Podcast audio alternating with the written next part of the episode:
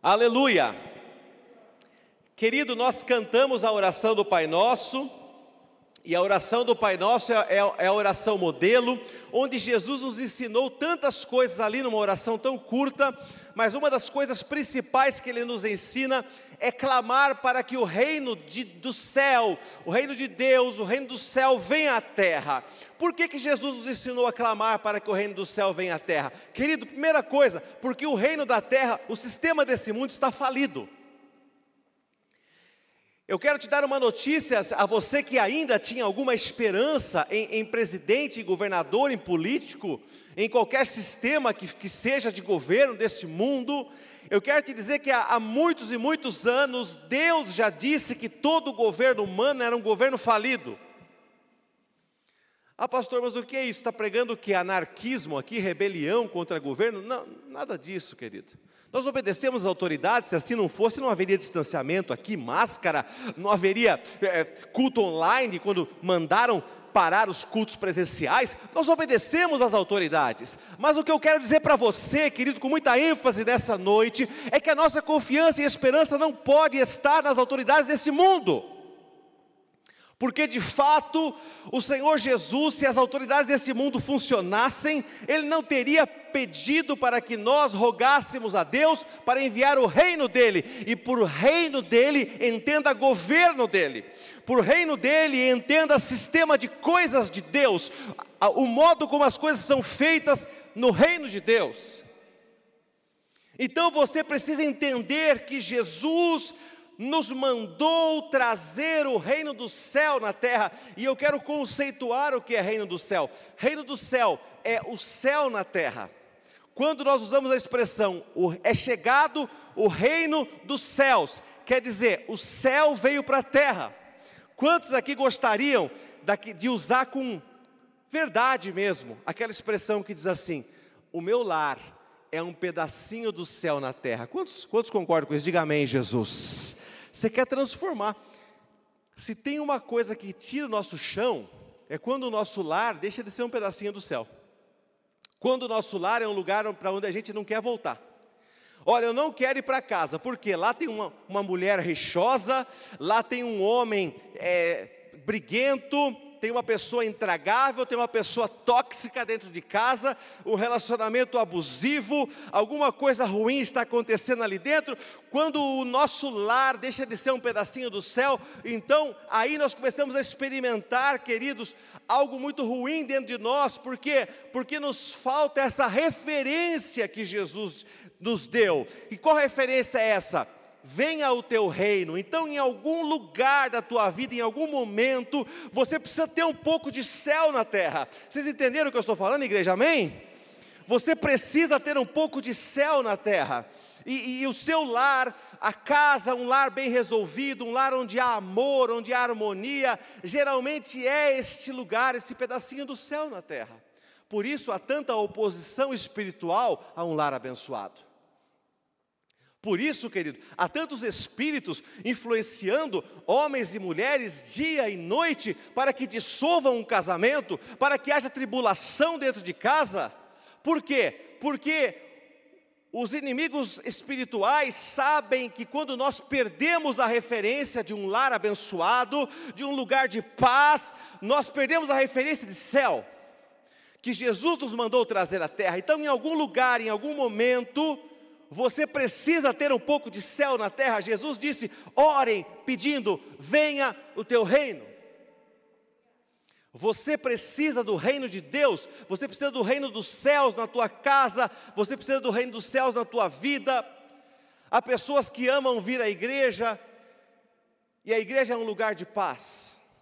Quando eu chamo vir à igreja, eu sei que nós somos a igreja, eu estou dizendo vir a esse templo, a essa congregação dos santos. Eu estou dizendo, querido, que há pessoas que amam vir a este lugar porque aqui elas encontram paz. E eu louvo a Deus por isso. Eu louvo a Deus porque você tem é, um lugar onde você pode vir e na adoração, na pregação da palavra, sentir paz e refrigério. Esta também é função da igreja do Senhor. Mas o Senhor quer que o reino do céu esteja presente na tua vida mais do que um sábado à noite, ou um domingo, ou uma quarta, Deus quer que o reino dos céus se faça presente na tua vida todos os dias. Quem quer isso, diga amém. Diga, Senhor, eu quero o reino dos céus em minha vida todos os dias. Você não foi feito para experimentar momentos de paz, você foi feito para viver uma vida de paz. Você precisa colocar essa verdade no teu coração. Você não foi feito para desfrutar pequenos prazeres aqui neste mundo, pequenos é, momentos, queridos, onde você fala: Uau, que coisa linda, coisa maravilhosa, eu sinto Deus. Não, na verdade, o projeto de Deus desde o começo foi que você tivesse um relacionamento com Ele, uma intimidade com Ele. Veja o que acontecia lá em Gênesis capítulo 1. Você vê um Deus de relacionamento, um Deus que toda viração do dia, ou seja, toda a tardinha, Ele ia ter com Adão, conversar com ele, perguntar o que estava acontecendo. Deus é um Deus de relacionamento, Deus é um Deus de céu na terra. O Éden foi um primeiro projeto da perfeição de Deus para o homem. Veja, o Éden não é o céu. O Éden representa o céu na terra. O Éden representa o projeto de Deus para o homem. Veja, era um lugar onde, onde existia, era um reino físico. O jardim do Éden era um reino físico. Havia animais, havia árvore, havia água, havia toda sorte de coisas, né, querido? Só não havia as coisas ruins. Então, esse foi o primeiro projeto do Senhor. Ele começou a projetar um, um, lugar onde as coisas funcionassem, um reino físico, onde as coisas fluíssem. E, e esse sonho de Deus, eu quero dizer para você nessa noite, com muita alegria, ele não morreu. Deus continua sonhando, querido, projetando isso para a tua vida. Pastor, como é possível num mundo tão terrível como nós vivemos? Experimentar um pouco de céu na terra, eu quero dizer para você que Jesus nos deu algumas lições, algumas dicas, querido. Quando você vai entrar num país estrangeiro, você precisa ter um passaporte. Em alguns países, como os Estados Unidos, por exemplo, além do passaporte, exige o visto. Tem aquela música né, do brother Simeon que fala que o nosso passaporte já foi vistado pelo sangue do Cordeiro. Para você entrar no céu, você precisa ter o seu passaporte vistado com o sangue do Cordeiro. O que significa isso? Receber o Senhor Jesus como teu Senhor e Salvador. Ninguém, ninguém, até o cara do circo sabia isso. Eu lembro quando eu era criança, eu ia no circo, tinha aquelas brincadeiras lá que jogava argola aqui e tal, e o cara do circo falava assim: quem não arrisca não petisca, quem não morre não vê Deus. Ele ficava falando isso, né? E você ficava, nossa, olha, olha que coisa legal, eu vou arriscar então, eu vou arriscar, não é? Porque afinal de contas é inevitável. E nós, e nós queríamos, todo mundo um dia vai ver Deus. Todo mundo um dia vai comparecer diante do Senhor. Alguns vão ficar por um breve momento, infelizmente, não é o caso de, de, cada um de nós aqui, diga amém, Jesus. Alguns vão ficar por um breve momento, vão ouvir sua sentença e vão para a morte eterna. Não é isso que Deus projetou para você, nem para mim. Deus projetou algo que se chama vida eterna. Mas para ter acesso à vida eterna, você precisa primeiro se arrepender dos seus pecados, receber o Senhor Jesus como teu único e suficiente Salvador, se arrepender arrepender, se batizar nas águas, querido, e viver uma vida de santidade. Parece uma fórmula grande, complexa, mas não é, querido. Não é, porque tudo isso começa pelo seu coração. Arrependimento significa você não desejar mais aquilo, você ter consciência de que aquilo que você fazia era errado. Isso é arrepender-se. Eu me arrependo por quê? Porque eu peço perdão. Eu peço perdão porque eu reconheço que eu errei eu, olha, eu errei com você, eu quero pedir perdão para você, me perdoe por isso, eu não vou fazer mais isso. E o arrependimento, querido, ele vem acompanhado de conversão. Arrependimento sem conversão não vale nada. Sabe por quê? O arrependimento você pode se arrepender N vezes. Você já viu aquele casal que infelizmente tem problemas de infidelidade? Nós já aconselhamos muitos casais aqui que o homem tem problema de infidelidade. Às vezes ele trai a mulher uma, duas, três, ele fala: me perdoe, me perdoe, me perdoe. Ele pede perdão para um pouco de tempo depois cometer de novo aquele mesmo pecado. Então, querido, isso daí, o perdão sem conversão não vale nada. O passo seguinte de você se arrepender e de você perdoar e ser perdoado é você se converter. Converter significa mudar de direção, não ir mais para aquela direção que te fazia pecar, mudar o rumo das coisas na sua vida. É isso que Jesus está pedindo para nós hoje. Se arrependam, santifiquem-se e mudem o rumo das coisas na tua vida de uma vez por todas. Quem está entendendo, diga amém, Jesus.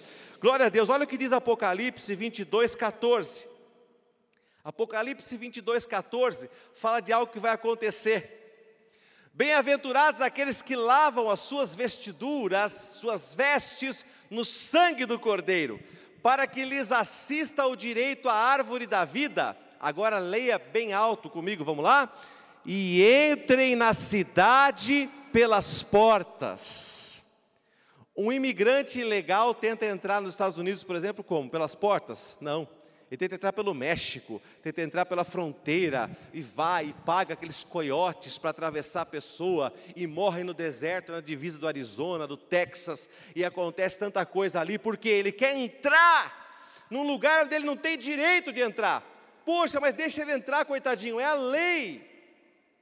É a lei, é a justiça, não pode. Agora, quando você tem o passaporte com o sangue do Cordeiro, aquilo lá é o teu lugar de acesso. Você sabia que, por exemplo, é, um país chamado Porto Rico, ele, de livre e espontânea vontade, se integrou aos Estados Unidos. É, é, passou a ser um território americano. E quem nasce em Porto Rico agora tem cidadania americana. Ele nasce em Porto Rico e é americano. Ele pode entrar nos Estados Unidos, ele é um cidadão americano. É, e está prestes a se tornar aí não é? O, o 51 estado americano. Então você nasce em outro país, mas você pode entrar no país que você deseja, no país do sonho. Assim somos nós. Nós não nascemos no, do céu, nós nascemos no pecado. Nós nascemos, queridos, trazendo sobre nós essa raiz de fazer coisa errada, de aprontar, não é, querido? Às vezes você fala assim, é, eu entendo Paulo, hoje mais que nunca, o mal que eu não quero, este eu faço. Por que, que eu fiz isso, meu Deus? Eu já sabia que não era para fazer, eu fiz. Eu tenho entendido que essa inclinação da nossa natureza, que precisa dia a dia ser morta, ser vencida através da oração, do jejum, da santificação, da aproximação com Deus. Você sabe, querido, nós somos como aquele corpo celeste que vai se aproximando da terra, o que acontece? Ele pega fogo, não é? Se dissolve. O pecado é assim. O pecado, quando ele vai entrando na atmosfera de Deus, ele vai pegando fogo até ele explodir, se dissolver inteiro. Diga glória a Deus. Aleluia. Assim é na nossa vida. Vai se aproximando de Deus, o pecado explode, o pecado perde o poder. Aleluia. E você recebe, querido, o teu passaporte vistado pelo sangue do Cordeiro e você pode entrar pelas portas. Diga glória a Deus. Mateus capítulo 6, verso 9 e 10. Esse trecho da oração do Pai Nosso, ele fala basicamente sobre duas coisas que nós vamos ver já. Portanto, vós orareis assim. Comigo então, igreja, vamos lá, falando bem alto. Pai nosso que estás nos céus, santificado seja o teu nome. Aleluia. Versículo 10. Venha o teu reino faça-se a tua vontade, assim na terra como no céu. O Senhor nos ensinando a orar, pedindo: venha o teu reino, junto com o reino, venha a vontade. Querido, muitas pessoas, ou na verdade eu diria todas que sabem o que é o reino, desejam o reino em sua vida, mas nem todos desejam a vontade de Deus. Eu quero dizer para você nessa noite que não existe reino sem a vontade de Deus. Não existe vir o reino sem que a vontade de Deus venha junto. Não existe o morar num lugar sem você obedecer às leis daquele lugar, sem você se adequar àquele lugar. Por exemplo, se você mora num prédio, a vida toda você morou em casa, mas você é uma pessoa abençoada, você tem o seu filho de quatro anos, que ele é uma bênção, ele troca o dia pela noite, não é? E ele, querido, lá, o prédio está escrito assim lá no prédio, regras do prédio. Após 22 horas, silêncio, não é? Mas você é acostumado na tua casa e o teu filho, 11 horas que ele pega fogo, ele corre, ele bate panela e você deixava. E você deu até uma mini bateria para ele e ele tocava na sua casa, 10 e meia. E você muda para um prédio, para um, um, lugar onde está escrito lá, após as 10 horas, silêncio. E você chega lá e, e monta a bateria do seu filho e fala: toca, filho, descarrega a energia, 10 e meia da noite. Vai acontecer o quê? O interfone, o telefone vai tocar, ou o síndico vai bater na tua porta, ou você vai receber uma multa, ou o vizinho vai amanhecer de cara virada com você, ou o cara vai começar a bater a vassoura de cima para baixo, acontece alguma coisa, enfim. A tua vida ela vai virar de ponta cabeça ali. Por quê? Porque você não seguiu as regras daquele lugar onde você está. Querido, quando o reino de Deus vem, você precisa se inserir na vontade de Deus. Por isso nós precisamos orar continuamente e entender e buscar saber a vontade de Deus. Uma das nossas, um dos nossos maiores anseios deveria ser entender e saber qual a vontade de Deus para as nossas vidas. Quem está entendendo isso, diga amém, Jesus. Preciso entender qual a vontade de Deus para a minha vida. Você não pode, querido, viver fazendo a tua vontade, venha o teu reino. Agora, queridos, nós vemos que nesta oração, o Senhor continua, né, no versículo 11, o que, que diz ali? Passa para nós, versículo 11: O pão nosso de cada dia dá-nos hoje. Então eu começo a ver temas centrais dessa oração, sem se aprofundar muito. Eu já vi estudos que duram meses do Pai Nosso, e é possível ficar meses estudando sobre isso, mas eu entendo que duas coisas centrais são faladas aí e que chamaram muito a minha atenção hoje. A primeira foi o perdão, e a segunda, o pão. Perdão e pão, perdão e provisão duas coisas que caminham juntas quando o reino de Deus estabelece em nossas vidas. Isso é muito bom, porque poderia ser só perdão, não é? Ó, oh, vem o perdão, vem o teu reino e a nossa barriga continua vazia, não. virá o reino, virá o perdão e virá também a provisão, o pão para nós. Queridos, o Pai Nosso, sem entrar em detalhes dessa oração, nos ensina a liberar pessoas que nos fizeram mal Perdoai as nossas ofensas, assim como nós perdoamos aqueles que nos têm ofendido. Eu quero falar com muita seriedade e propriedade para você hoje, que eu tenho certeza que existem pessoas que você conhece, ou este até pode ser o seu caso, que não avançam na sua vida, porque ainda não liberaram pessoas. Eu conheço pessoas que não avançam na vida profissional porque tomaram um, um tombo, uma rasteira de algum ex-sócio, e aquilo feriu demais, e ele não perdoou aquele ex-sócio, e nunca mais ele conseguiu romper nos negócios, e quanto mais aquela pessoa prospera e avança, mais aquilo lhe dói, e mais aquilo lhe consome e te impede de crescer. Eu conheço pessoas que já estão no segundo, terceiro relacionamento e não perdoaram uma pessoa que você namorava, era noivo ou até mesmo casado, e aquela pessoa te fez mal. Eu tenho um bom amigo meu, que ele foi noivo de uma moça há muitos anos, nós temos a mesma idade, 15 anos, para ser sincero, ele começou a namorar aquela moça, porque eles começaram a namorar ainda no colegial, no ensino médio. Eles tinham 15, 16 anos quando começaram a namorar. E eles namoraram anos e anos, e eles, aquela, na nossa época, você ia comprando as coisas e colocando na casa da mãe, não era igual hoje, que você vai casar, você compra tudo de uma vez. Naquela época você comprava uma geladeira, porque você ia casar daqui dois anos. Então você já comprava uma geladeira e estava guardada na casa da mãe. Era assim que funcionava, né? porque era difícil comprar as coisas. Né? Então você ia comprando um eletrodoméstico devagarinho, ia guardando. E queridos, uma vez eu lembro que eu fui visitá-lo, nós estávamos na faculdade juntos, e ele já tinha quase a casa inteira, tinha até micro-ondas. Olha só na época, maravilha. Até micro-ondas comprado já. Nossa, a casa praticamente mobiliada. E queridos, ele começou a lecionar numa faculdade, nós já éramos formados, ele, ficou, ele foi dar aula numa, numa, universidade, e nessa universidade ele começou a conhecer garotas bem mais jovens, e resultado, ele terminou aquele relacionamento de 15 anos. E ele terminou e, e, tipo assim, eu quero sair desse relacionamento, o que, que você quer? Eu te dou tudo, tudo que nós compramos em sociedade fica para você.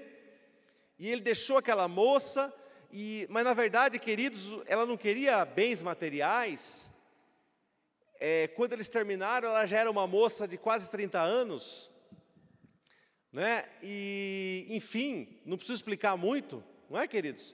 Como ela ficou, ele seguiu a vida dele, namorando outras moças, engatou um outro relacionamento, acabou casando, tendo filhos, e essa moça, ela começou a patinar na vida. Sabe por quê, queridos? Porque ela não perdoava de jeito nenhum aquilo que ele havia feito, não é? Olha, você atrasou a minha vida, eu dediquei 15 anos da minha vida para você, e queridos, aquilo foi, é, atrasou a vida dela de verdade mesmo. Ela demorou vários anos para liberar né, aquele noivo, ex-noivo, e para engatar um novo relacionamento e para ser feliz de novo. Demorou um tempo até que ela curasse aquela ferida e ela não conseguia se libertar da felicidade dele, a felicidade dele incomodava. Ah, como é que ele pode estar feliz? Ele me deixou, ele me abandonou. Olha como é que ele fez essa coisa terrível comigo. Então, queridos, é claro que é difícil, minha irmã, meu irmão, você dar a volta por cima, não é instantâneo. Ah, pastor, eu sei como é que é isso. Eu já tive situações assim, já acompanhei situações assim. Você não vira a página da sua vida com tanta facilidade. Quisera eu, querido, que você terminasse um relacionamento de 15, 20 anos e você falasse assim: como é que está a sua vida? Tudo bem, está ótimo. Ah, maravilha, nossa, eu não estou sentindo nada, Ei, já esqueci, nossa, que eu nem lembro mais, não, maravilhoso, mas não é assim, infelizmente não é assim. E quanto mais distantes de Deus nós estamos, mais tempo demora, e é aí que eu quero chegar. Quando nós pedimos, vem o reino do céu sobre a minha vida, Senhor, esse reino é um reino de perdão. Pastor, eu tenho dificuldade de perdoar. Nós temos o Espírito Santo que nos ajuda em nossas fraquezas. Ele é o nosso ajudador, ele vai te ajudar a liberar essa pessoa que você carrega nas suas costas até hoje, é um peso enorme para você, querido, carregar essa pessoa que é talvez um relacionamento sentimental, um relacionamento comercial, talvez é uma pessoa que te prejudicou, era teu vizinho, te enganou de alguma maneira, construiu no metade do seu terreno, te trouxe prejuízo. Existem tantas histórias, tantas pessoas que nos prejudicam ao longo da nossa vida. Quanto mais idade você tem, mais história você tem para contar. Eu conheço gente que deu dinheiro a juros para o outro, tipo uma agiotagem, o cara sumiu com o dinheiro da pessoa, nunca mais voltou, não pagou, deu calote, cheque, sujou o nome, emprestou o cartão, roubou, tanta coisa. Queridos, o tempo passa, mas nós muitas vezes temos dificuldade de nos liberar dessas coisas. Por que você diz isso, pastor? Porque você não poderia ficar no mesmo lugar que essa pessoa, você cortaria a rua, como dizia, né? Olha, eu estou cortando rua de fulano, o que, que, é isso, né? Se a pessoa vem na mesma calçada que você, você fala, opa, vou sair daqui, vou, né, na mesma calçada que essa pessoa, eu não entro. Se você vai num lugar, numa loja, você entra lá, tem aquela pessoa, hum, você tem um problema. Você tem um problema. Hebreus capítulo 12, versos 14 e 15. Hebreus 12, 14 e 15 diz que nós temos um problema quando nós estamos com esse sentimento. Segui a paz com todos e a santificação. Agora leia bem alto comigo. Sem a qual ninguém verá o Senhor. Isso a gente vê todo dia. Gente que não tem paz com todos. Isso a gente vê em grupo de WhatsApp, né? Você vê lá aniversário, né? Pessoa faz aniversário. Tem gente que fala assim, é, parabeniza efusivamente uma pessoa. A outra nem não põe nenhuma mensagem. Você fala, mas o que será que aconteceu? No fundo, existe algo atentando diligentemente para que ninguém seja faltoso. Isso é uma falta. Falta do quê? Falta de amor, falta de empatia, falta de comunhão, separando-se da graça de Deus. Nem haja alguma raiz de amargura que brotando vos perturbe e por meio dela muitos sejam contaminados. Por que chama raiz? Porque está por baixo da terra. Existem coisas em nós que não são visíveis e essas são as mais perigosas. Você já viu aquelas árvores, querido, que às vezes ela não é tão grande, mas ela é plantada perto de um muro, perto de, um, de uma parede de uma casa, e a raiz dela começa a crescer por baixo do alicerce, traz rachadura, compromete o muro, compromete a casa. Isso é o que? Raiz de amargura. Assim é a raiz de amargura em nossa vida. Ela vai enraizando, você não enxerga, querido. A hora que você menos percebe, você olha assim como que rachou essa parede? Aí vem alguém avaliar, o engenheiro civil, o pedreiro, fala: essa parede não dá mais, está comprometida. Não, mas faz alguma coisa, não dá, olha, levantou de baixo para cima. Essa é a raiz de amargura. É quando a pessoa diz: Eu não tenho nada, mas por baixo da terra, por baixo da terra do seu coração, está crescendo uma raiz, que logo ela brota, e quando ela brota, querido, aí ela detona tudo, ela perturba não só a sua vida, mas ela contamina a muitos. Você se torna uma pessoa tóxica quando a raiz de amargura te contamina. Sabe aquela pessoa, falávamos hoje no almoço na minha casa, de pessoas que não têm condições de sair com ela. Não tem. Você vai fazer um passeio, você vai fazer uma coisa, aquela pessoa é do contra, né? Você vai fazer um passeio, você fala assim, vamos, vamos descer para almoçar em tal restaurante. Chega aquela esse restaurante não presta. Nossa, uh, que comida horrorosa. Meu Deus, você viu o banheiro? Nossa, quem que aguenta esse banheiro? Você tem satisfação de andar com uma pessoa assim? Quem tem aqui? Quem é doido a esse ponto? Ninguém, né? Ninguém. Ninguém. Ninguém gosta de gente assim. Agora, queridos, o ponto é por que essa pessoa se tornou alguém assim? Porque certamente há coisas lá atrás, raízes de amargura coisas que foram brotando, brotando, e deixou aquela pessoa, pessoa que você, desculpe, ninguém tem satisfação, ou oh, ninguém me dá atenção, ninguém quer ficar comigo. Não é? Eu já conheci pessoas, clientes meus, é, meu filho isso, meu filho aquilo, né, não me dá respeito, não me honra, não sou que lá, né? Esses dias mesmo eu estava na casa do, do cliente meu na casa, ele me atende em casa. Aí o filho dele falou assim: é, ele fala isso hoje. Você não conheceu esse homem aqui quando ele tinha 40 anos, hoje ele tem 70. Você não conheceu esse homem quando ele tinha 40 anos. Rapaz, ele entrava em casa, parecia que o Satanás tinha entrado. Você não podia fazer nada, era, era o chicote se estralava. Se você tivesse certo, se apanhava, se tivesse errado, se apanhava mais ainda. Tudo, então quer dizer, não havia amor, não havia comunhão, não sei o quê. E hoje, querido, o que, que, ele, o que, que ele tem? Uma falta de comunicação, uma falta de amor, de relacionamento com os seus filhos, porque lá atrás ele tinha problemas. Ele tinha problemas. E esses problemas contaminaram, brotaram e perturbaram toda a sua casa. E ele está colhendo as consequências dessa raiz da amargura até hoje.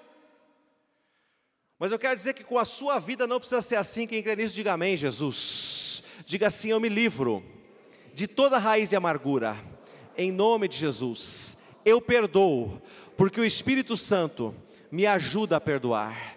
Aleluia. Você tem, você tem que confessar isso, querido.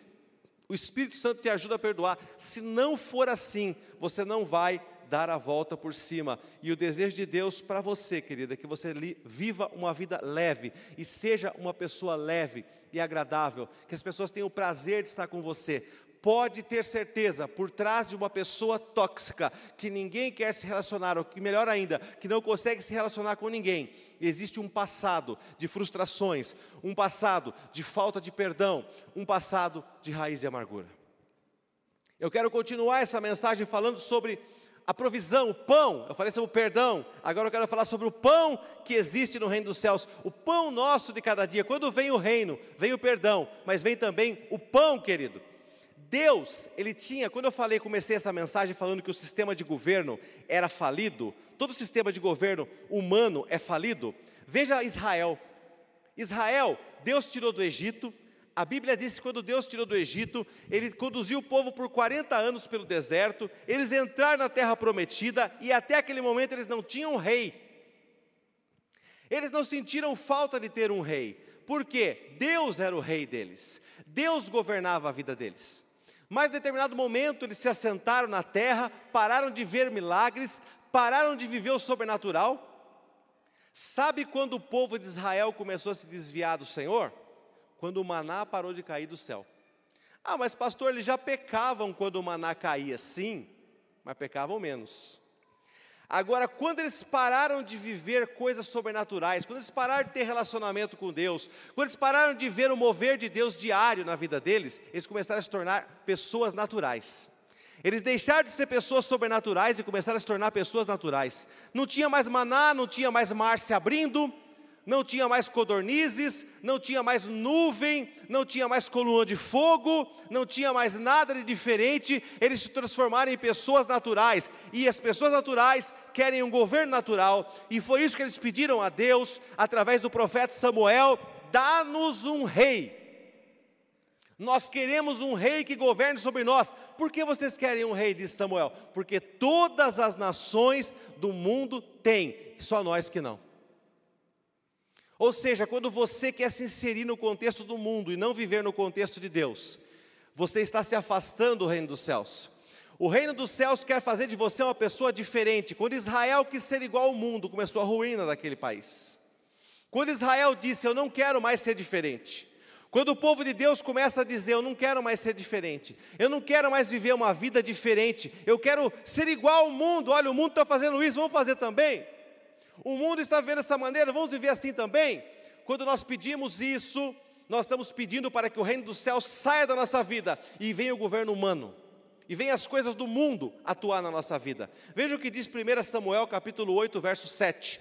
1 Samuel 8, 7. Samuel ficou muito chateado com o pedido do povo, mas Deus deu uma resposta para ele. Deus disse assim: Atende a voz do povo em tudo quanto te diz pois não te rejeitou a ti, mas a mim, para eu não reinar sobre ele.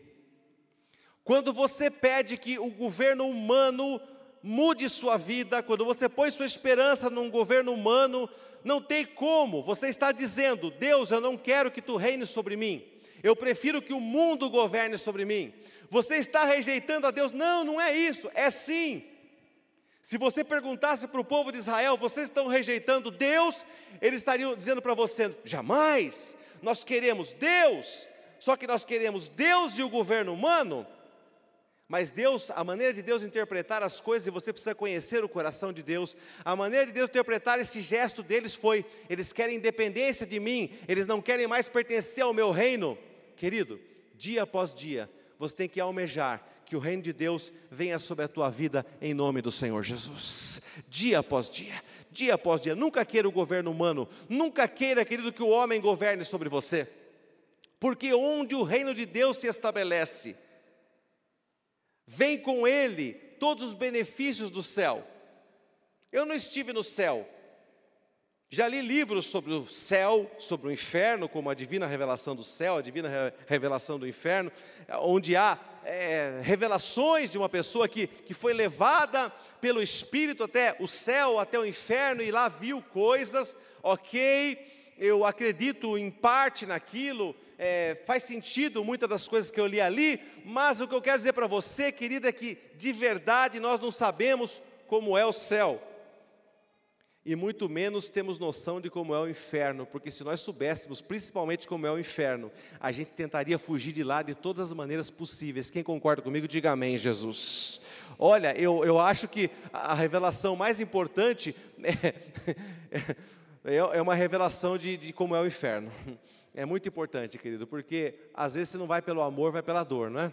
Tem gente que fala assim, ai, é, eu não sei, ficar no céu tocando arpinha ali, adorando, ajoelhado, eu não sei se é o que eu quero para mim, não, né? Mas é, muitas vezes você não sabe o que você quer, mas você sabe o que você não quer. Você gostaria de ficar ardendo no lago de fogo e enxofre 24 horas por dia?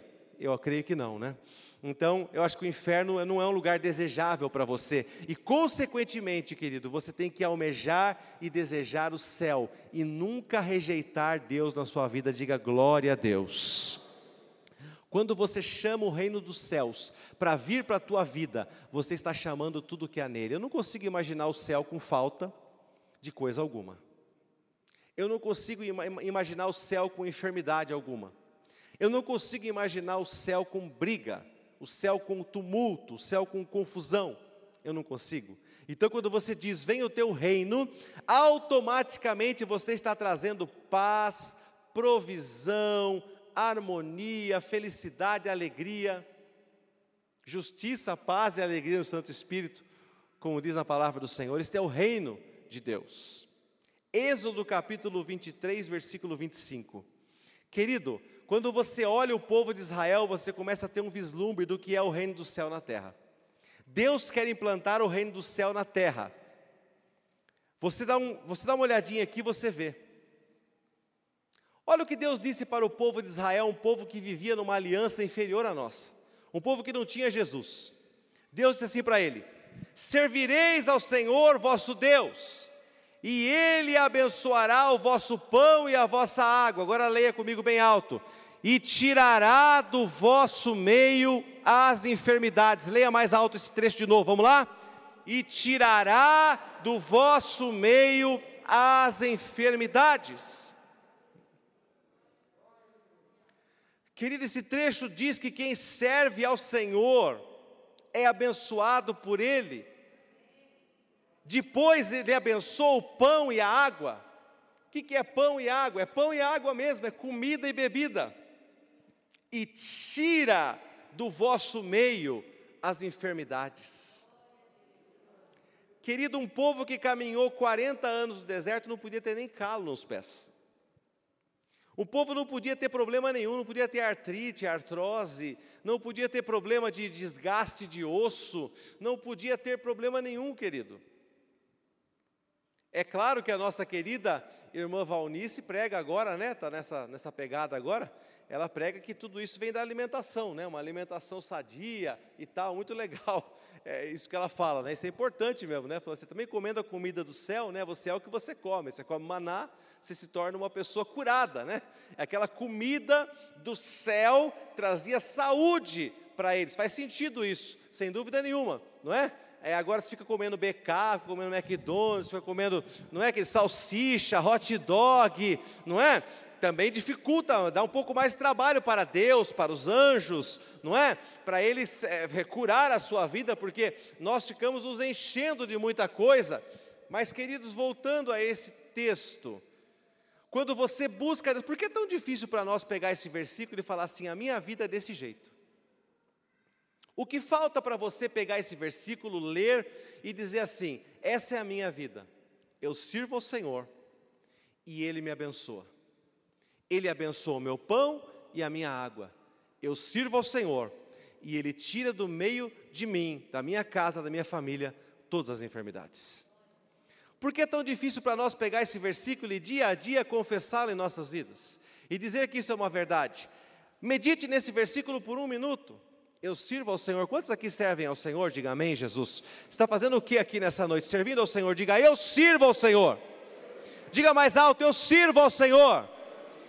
Isso, diga isso mesmo, para todos ouvirem no reino espiritual. Diga, eu sirvo ao Senhor. Ele me abençoa. Ele abençoa o meu pão e a minha água. Eu sirvo ao Senhor e Ele tira de perto de mim as enfermidades. Aleluia, amém, amém, amém. Êxodo 23, 25, amém na minha vida, amém na sua vida. Eu sirvo ao Senhor, Ele abençoa, Ele abençoa o meu pão, a minha água e afasta de mim a enfermidade. Glória a Deus. Querido, o que vai afastar de você o mal que é nesse mundo? É por isso que existe, existe sim uma linha bem fina entre a loucura que algumas igrejas fazem e a palavra de Deus, porque é isso mesmo, é, a separação entre a fé e a loucura é quase nenhuma. Porque a Bíblia chama a fé de loucura. A Bíblia chama a pregação da palavra de loucura. Loucura da pregação. Porque é uma coisa fora do contexto desse mundo. Então, quando você diz, Ele afasta de mim a enfermidade, Ele afasta de mim o coronavírus, Você vai dizer, querido, que não é a vacina. Pastor, então eu não vou tomar a vacina. Olha aí o perigo, olha aí.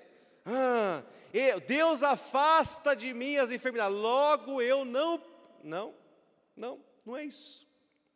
A Bíblia não está falando, querido, de deixar de fazer uma coisa que é boa para você. A Bíblia está falando de você pôr a sua confiança integral nisso.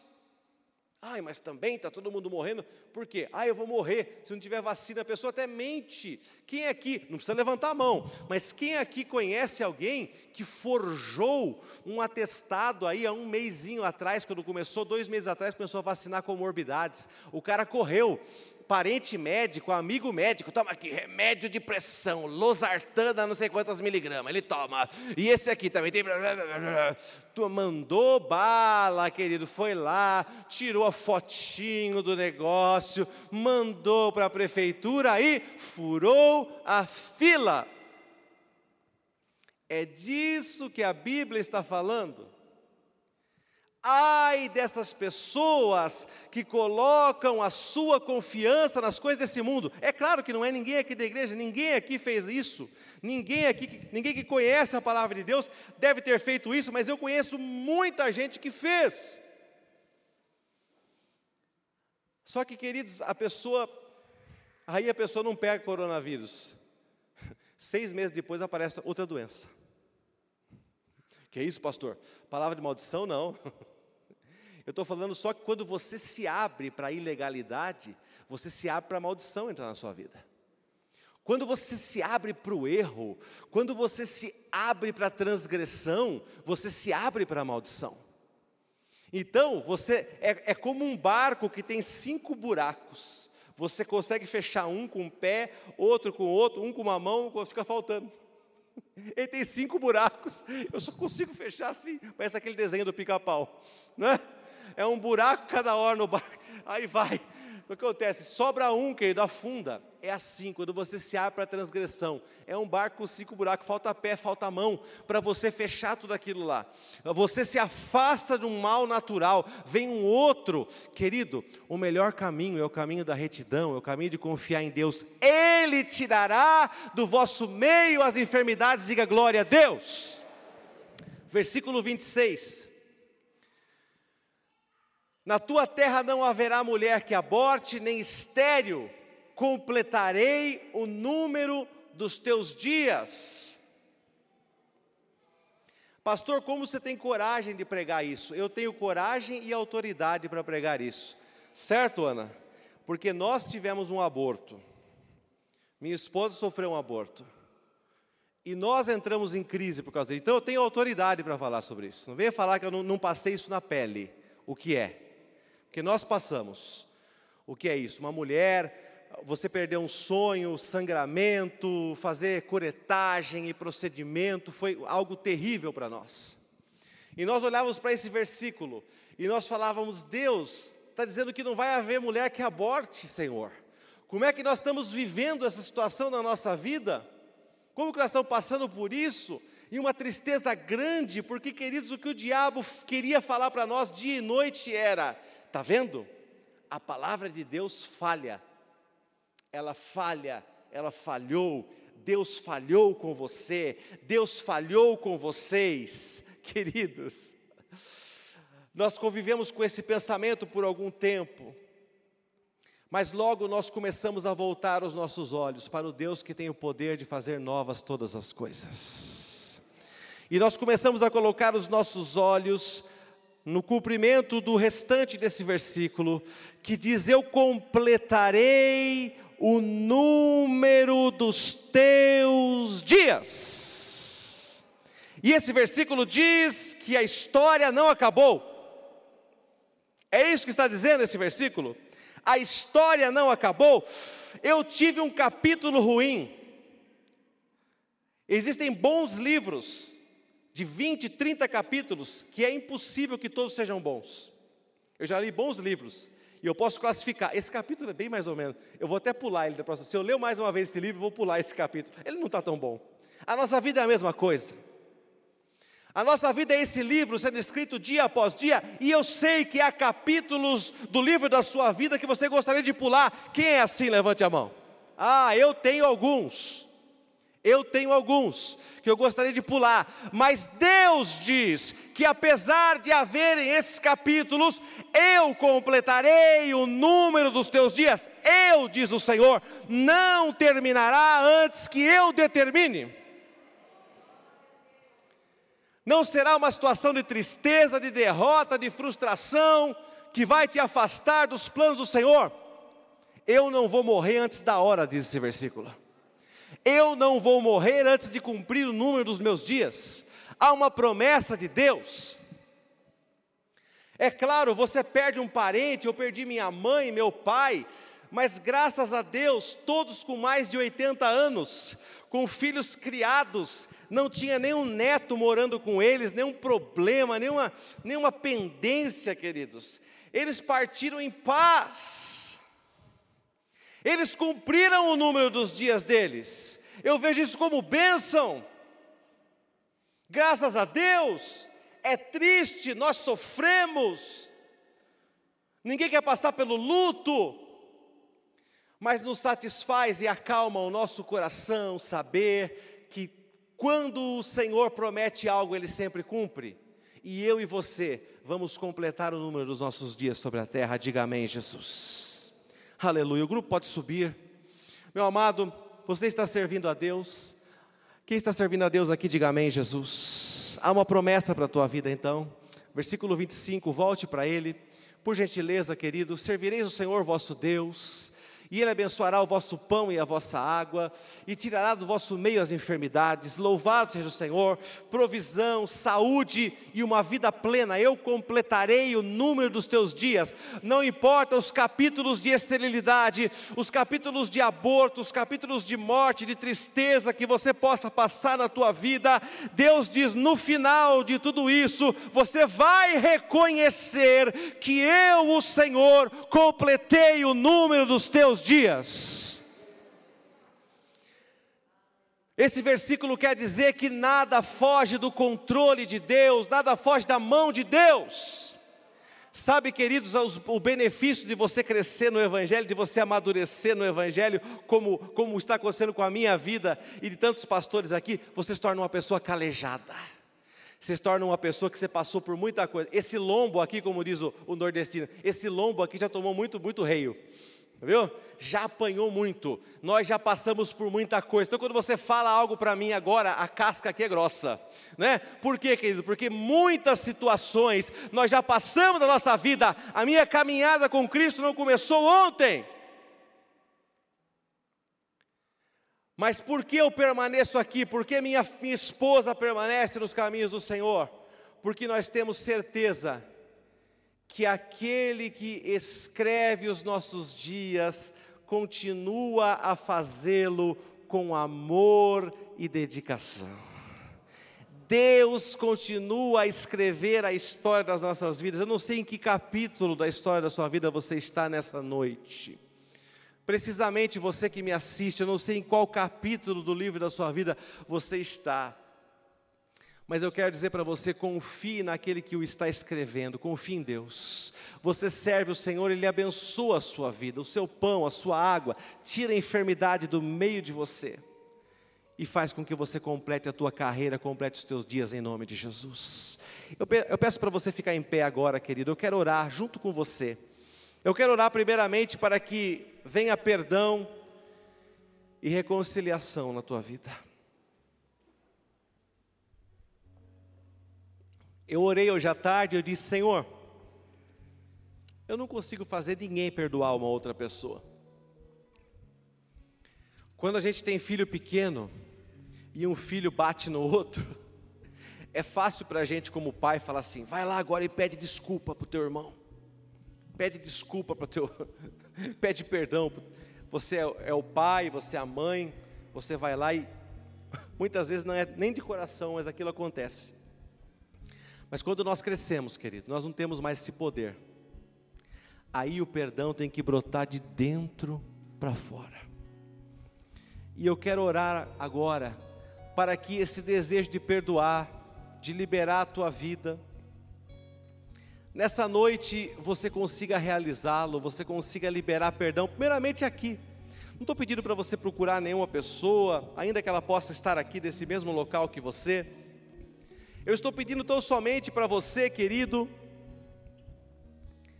liberar espiritualmente, começar a dizer: Pai, eu, eu, eu peço força a Ti através do Teu Espírito Santo.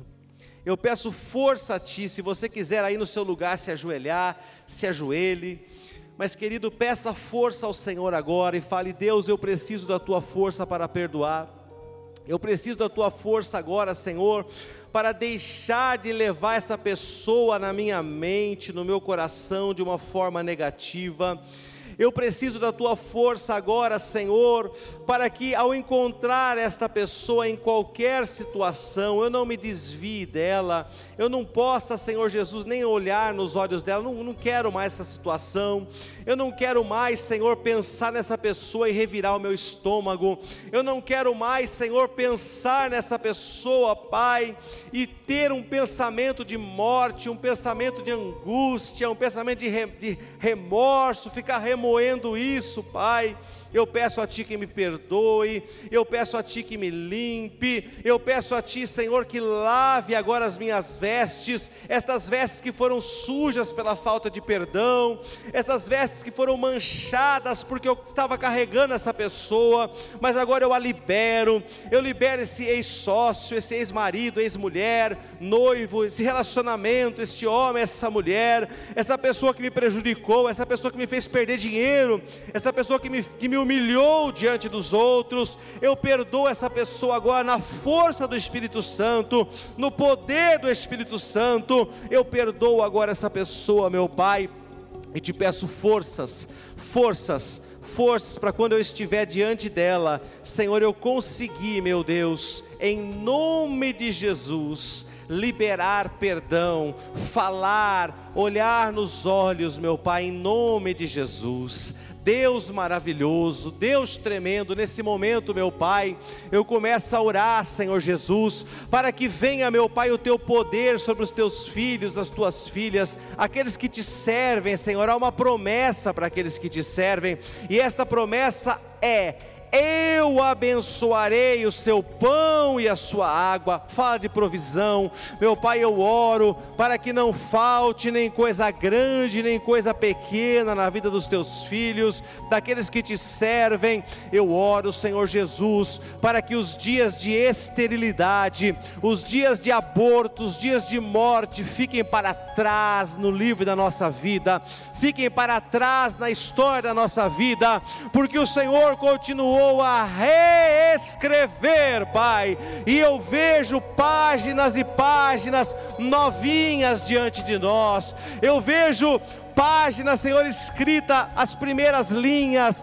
e vejo ainda muita página em branco. Estas páginas serão escritas ainda por ti, Senhor. Elas trarão histórias de amor, histórias de fidelidade, histórias de conquista, histórias de perdão, histórias, Senhor, de salvação, histórias de provisão, histórias de livramento. Ah, eu vejo essas páginas sendo escritas Deus ao longo dos dias da nossa vida e o Senhor nos abençoando e o Senhor cuidando de nós em todo o tempo. Pai, eu abençoo os teus filhos, as tuas filhas e declaro, Senhor, que este tempo, ó Deus, será um tempo de cura, será um tempo de perdão, será um tempo de restauração em nome de Jesus. Enquanto nós ouvimos essa canção, querido, eu quero que você continue agora olhando o livro que Deus está escrevendo ao teu respeito. A caneta está nas mãos do Senhor. Deus está escrevendo junto com você. Esse livro você escreve junto com Deus. E nessa noite, quando você se abre para perdoar, quando você se abre para servir o Senhor, quando você se abre para dizer: Senhor, meus dias são teus, meus dias são teus, você está colocando agora nas mãos do Senhor essa escrita tão suave, essa escrita tão amorosa que Ele faz ao teu respeito. E os teus dias, queridos, serão dias de delícias, serão dias de paz, de saúde e de provisão em nome de Jesus. Escolhido, perdoado, eu sou quem dizes que eu sou.